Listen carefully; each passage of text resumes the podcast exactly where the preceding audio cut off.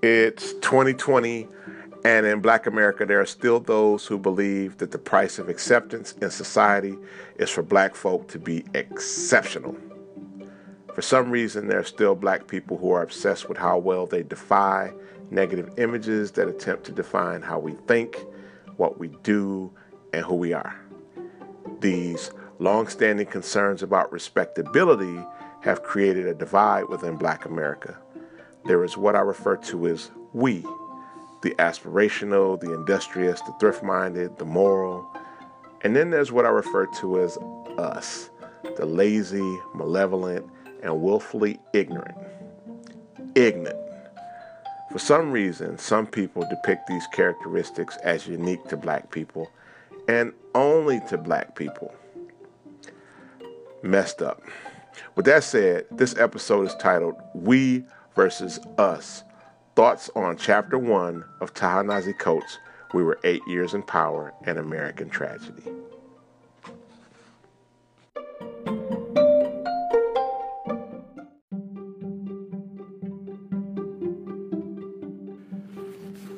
It is impossible to talk about Bill Cosby without talking about Bill Cosby. For me, Bill Cosby is not only a genius, but he's an American icon and he is a significant male influence and male role model. Significant chunks of my childhood have been affected by his work, all the way back to the Cosby Kids, Uptown Saturday Night, The Cosby Show, A Different World. This is the man who helped invest in the Malcolm X movie for Spike Lee. This is the man who donated money to Spelman College and other college universities. This is the man whose works all bear some aspect of his name and the titles. This is a man who is a is a tremendous presence I look at this guy and I think about my Mount Rushmore of role models.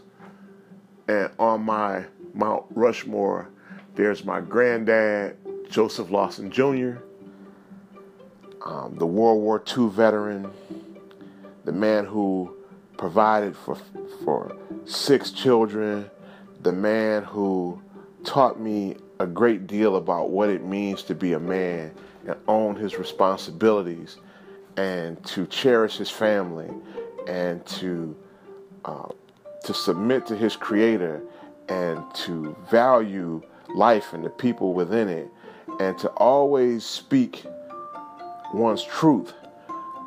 Then there's Muhammad Ali, a man of great conviction, a man of fun and mirth, a man of immense talent, a man who up until the end, maintained the presence of dignity, even as his own body betrayed him. Then there's Malcolm X, a man who always sought the truth, always tried to understand, always tried to see that justice was done, always tried to force people to hold their heads up high. A man who became a great humanitarian, who rose above his own racism his own bigotry to see the universality of man. So there's Malcolm. Um, and then there's Bill, the man who valued culture and life and love and happiness and dignity.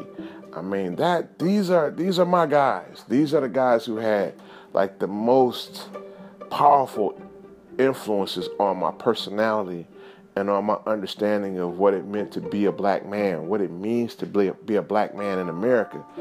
These are my dudes. Say what you want to about them.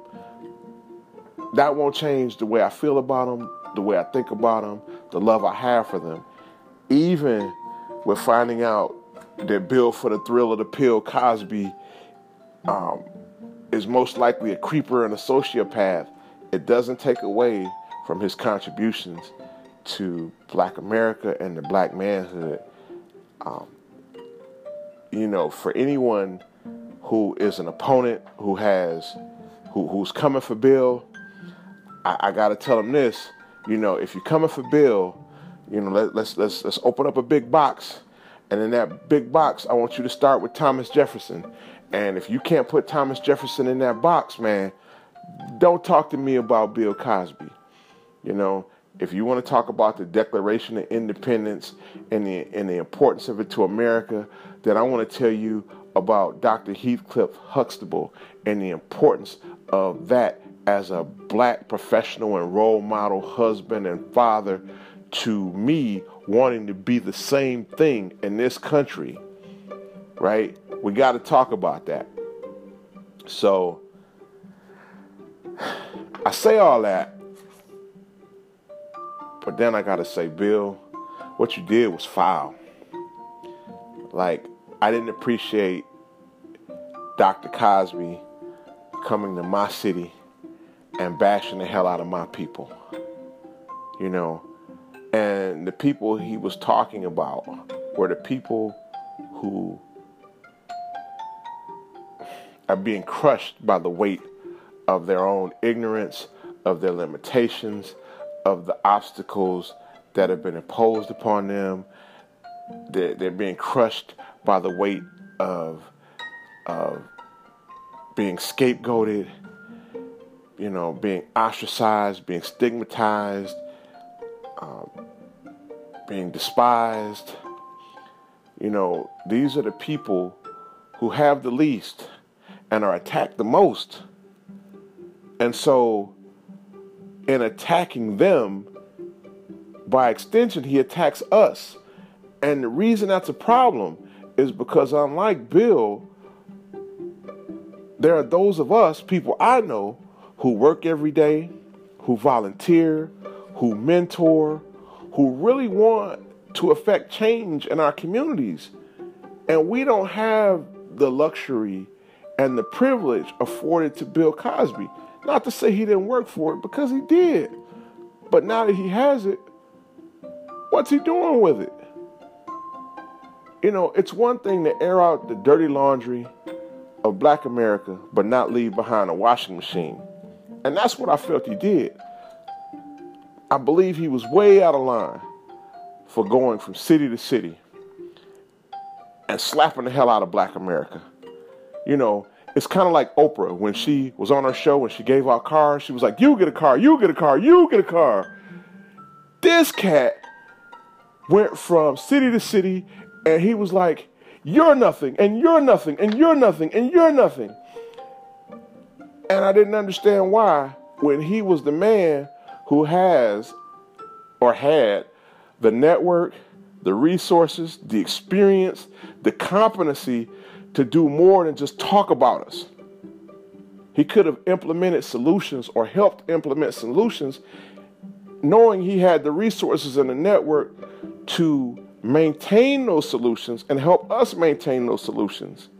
He could have offered a standardization of solutions that would have allowed us to stabilize our communities for the better. And it's not as if he can say, well, I didn't think that deep into it because at the time of the article that Ta-Nehisi Coates covered, he didn't. But after that, he most certainly did. There's a book that he wrote with Dr. Alvin Poussaint called Come On People. So in writing Come On People, he could have easily wrote Let's Go Here as a second book. Let's do this as a second book. Here's the way out as a second book. It's one thing to talk about the problems, knowing that we have talked about the problems ad infinitum we talk about the problems in barbershops, beauty salons, churches, just over drinks, uh, after watching certain news segments, just in general. We know what the problems are. We may not know as in depth as we need to, but guess what? There's books like Come On People that really go in depth. There's books by people like Juan Williams that further expound on the pathologies and, and the dysfunction within black America. So if we don't know, we have access to really clarify what the issues are. There's a book called Losing the Race Self Sabotage in Black America by John McWhorter. I read that book. I respect the book. I have difficulties with certain aspects of the book. I feel like he's black shaming and, and engaging in a form of black elitism as well. But at least he takes the the effort in in that book and the subsequent books to continue to offer solutions.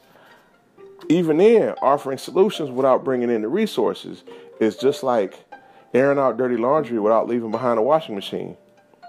You know, we could benefit from both, and we could benefit more from the washing machine because at least then it allows us to clean our dirty laundry, right? And to shame other people into cleaning their dirty laundry than just saying, look, them drawers is dirty. So I think about that, and I also think about Bill Cosby, the man. Now, in reading Mark Whitaker's biography of Bill Cosby, again, because I'm a fan, I was surprised to learn that the man dropped out of high school and went to the Navy. Finished the Navy, went to college, Temple University, and dropped out again. And he spent a lot of time in comedy clubs perfecting his craft, honing his abilities to become, you know, a world class comedian. And I'm thinking, how is that any different from the young men today who throw caution to the side and pursue their dream of becoming rappers and basketball players? You know, there's no shortage of that. And that's never that's never changed. How is he so different, other than the fact that he achieved something that one in a thousand, you know, something like that, managed to do? That's something to think about. Are you thinking about that, Bill? You got a lot of time to think about that, Bill.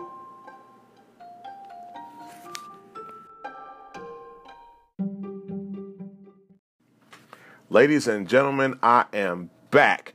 And if you're just tuning in, this is episode one of the eight part Crazy Eight podcast series brought to you by Book Report. Please be sure to leave your comments and a thumbs up if you like the content. Please share and recommend. Spread it like a rumor, but maybe not like mono. Support the author and buy his book. It's out in paperback, makes for a great gift, especially for avid readers. It's also available as an audiobook. It's a very informative and well researched work for non readers who could stand to better understand the experience of black people in America. Short on cash right now? Check it out at your local public library or borrow it from a friend or relative just not going to read it no matter what I or anyone else says, that's cool. Then just keep listening to the podcast. Front like you read the book. Just know that people who actually read the book will expose you if you go to talking about things you don't know anything about. Don't be stuck on or step on or stand on stupid. Anyway, let's get back to it.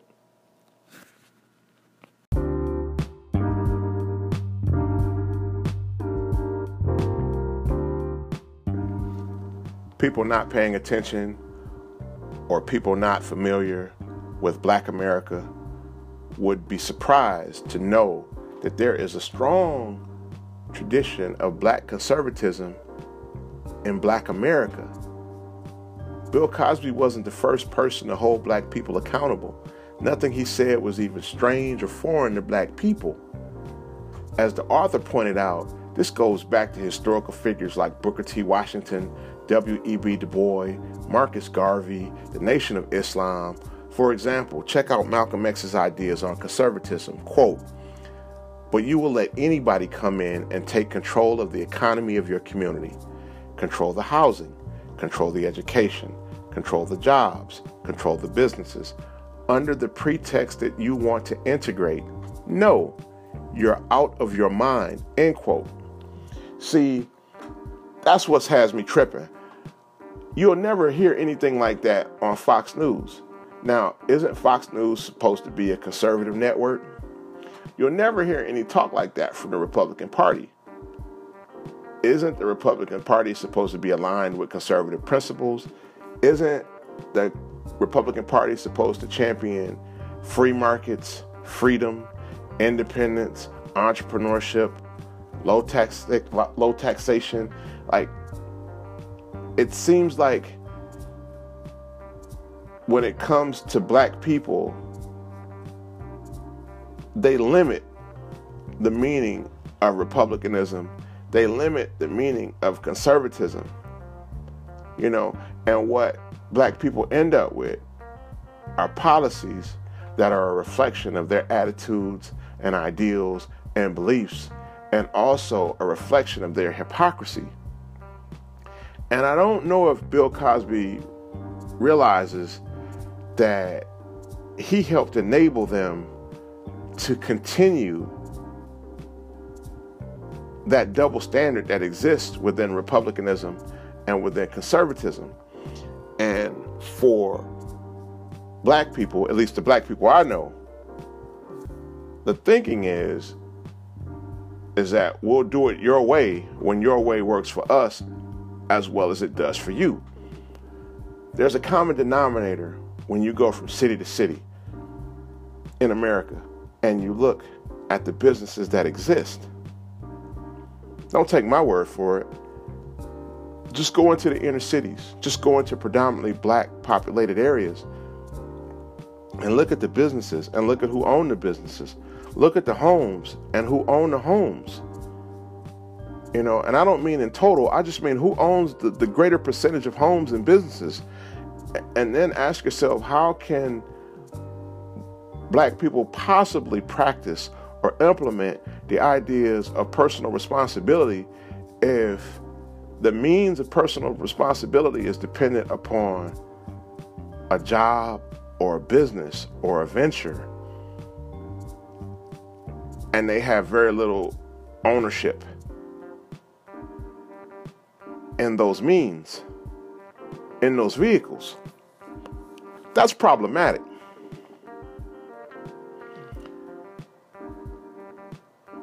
So I'm thinking about this, and I'm thinking about the black conservatives, people like um, Candace Owens, Larry Elders. Those are just two that stand out, two fiery, quote unquote, black conservatives who have the worst things to say about black America and the culture and the subcultures that exist within black America. They are the harshest critics of black America and black people. They are the biggest apologists for the prejudice that we experience, the discrimination that we experience, the downright degradation that we experience. And yet, they don't have an answer to the fact that our ownership and our rates of ownership are dismal.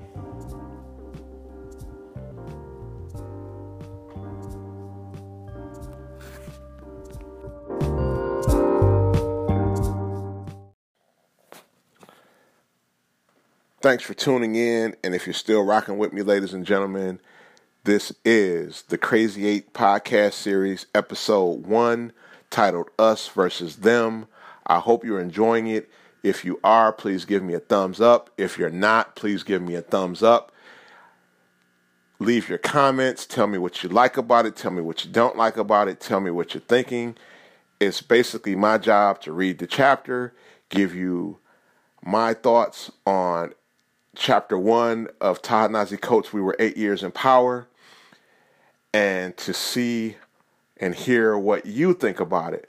And I would be thrilled to know your thoughts. I would be thrilled by the fact that you're just reading the book. I would be thrilled to know that people are out here just reading, period. How else are we going to learn? How else are we going to exercise our minds unless we pick up a book and actually read that joint, right? So, I hope you're liking it.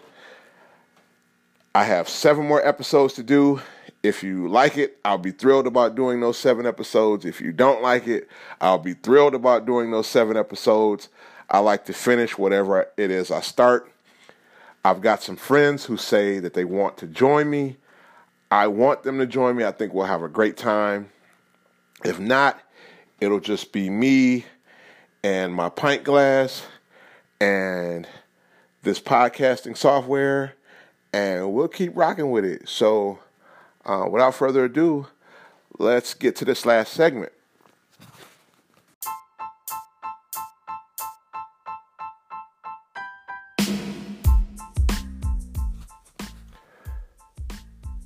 I am a lifelong fan of hip hop music. I've loved it from the moment I heard it.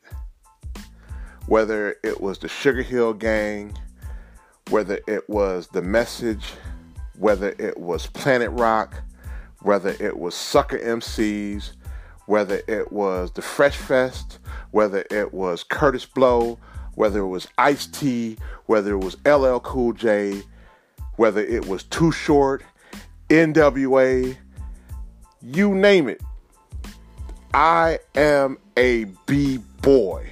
Nas, Jay Z, Rakim, Native Tongues, Tribe, La,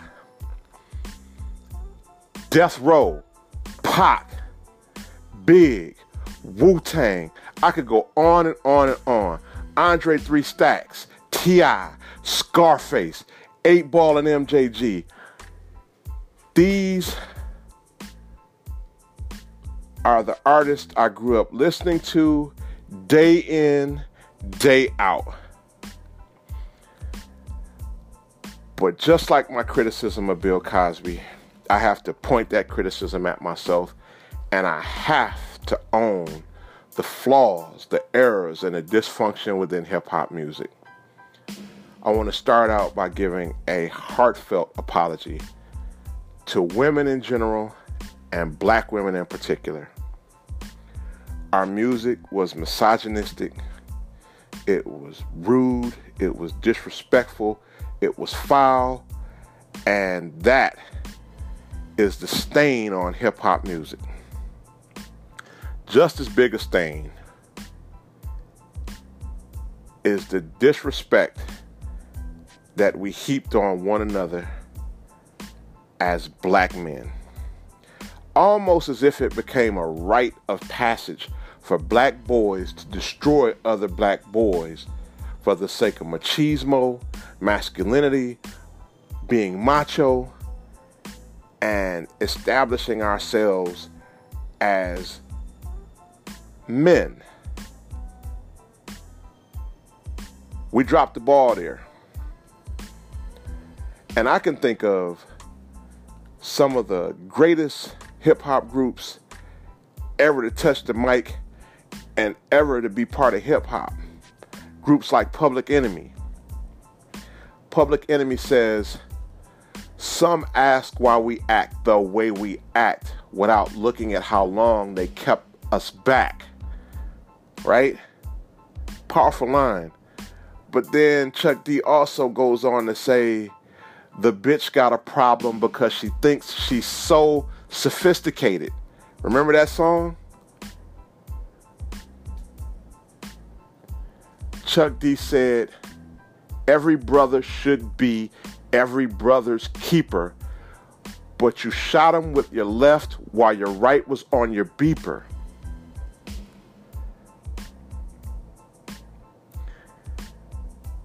So when Bill Cosby criticizes black culture and talks about the impact of hip hop music on black culture, he almost has a point.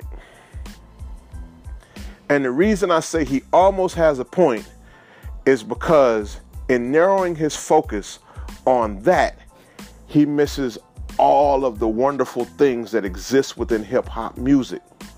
Now, hip hop music is not my first love. It's not the first music I've ever known. I grew up off Parliament. I grew up off Stevie Wonder. I grew up off Frankie Beverly and Maze. I grew up off my all time favorite group, Earth, Wind, and Fire. I was exposed to Jimi Hendrix. I was exposed to the Beatles. I was exposed to the Doors. I was exposed to John Lennon. I was exposed to Chicago. I was exposed to jazz. I was exposed to soul. I was exposed to Elvis. I can tell you that after all of my exposure, hip hop music is the most descriptive, poignant, and meaningful music that I have ever come across. It's the only music where I've heard men and women at their most vulnerable. It's the only music in which I've heard people actually talk about things that matter. Not to say that love, not to say that celebration, not to say that romance, not to say that just having downright fun doesn't matter. I'm saying that hip hop does all that and more. Everything from the Tootsie Roll to Dear Mama. For instance, I would ask Billy to tell me why Millie pulled a pistol on Santa. So, for those of you who are listening to me and saying, What? What the hell is this dude talking about? I'm talking about De La Soul's song titled Millie Pulled a Pistol on Santa, where they talk about a beloved community figure named Neil who had a daughter that he was molesting. And Neil dressed up as Santa to go and be this community hero and to, you know, associate with kids and his daughter to put a stop to that by shooting him to death. Find me a song outside of hip hop that talks that directly about that sort of pathology, about that sort of pain, about that sort of dysfunction, I can give you scores of songs like that. Tupac alone will tell you about his crack addicted mother. He will talk about people like Latasha Harlins, who we knew nothing about outside of California until we heard him talk about her. He will talk about our hopes, our dreams. He will talk about his personal fail- failures, his ambitions, right? He, his depression. And then he will go on to influence artists, artists, sorry, artists like Eminem, right? Big, Jay, So when I listen to Bill Cosby's one dimensional attack on hip hop music, I'm thinking, wait a minute, find me one comedian of his time that went on to become a financial mogul in the same vein of a Sean Combs or a Sean Carter or a Curtis Jackson or uh, Andre Young, right? I'm naming billionaires and near billionaires, people who have used the music to go on the market sneakers, alcohol, clothing, movies, cable series, you name it. These enterprises have gone on to influence mainstream America They've gone on to provide living wage jobs for blacks and Latinos, and also non blacks and Latinos. People who don't even listen to the music or like the music for that matter. Hip hop music has done more to bridge racial divides, has done more to spur conversations about misogyny, materialism, global conflicts, social dysfunction. Artists have done more to contribute to causes like Hurricane Katrina, 9 11. There's a lot behind hip hop music that deserves its recognition, its reward, and its accolade.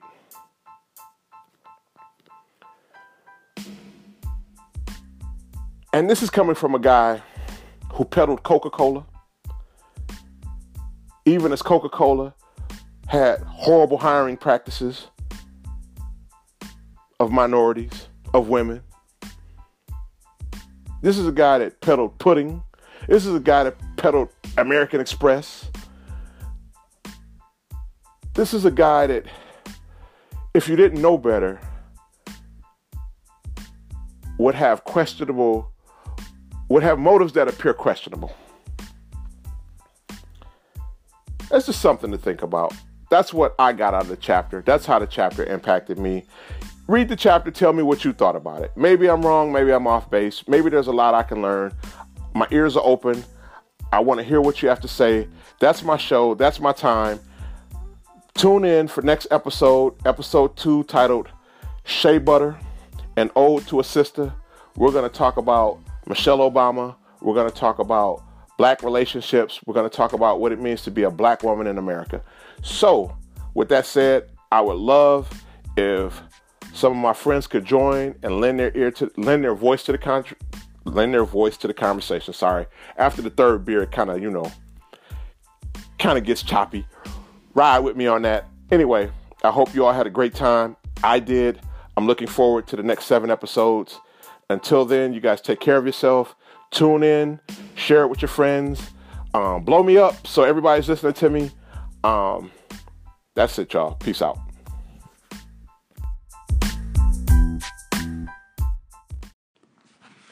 Thank you for tuning in to the Book Report podcast. The views and opinions expressed in the Book Report podcast series, The Crazy Eights, are in no way associated with the author or publisher. These views and opinions expressed are mine and mine alone. I simply read the books, share my opinions, and gather feedback from all of you. Thank you for listening, and take care.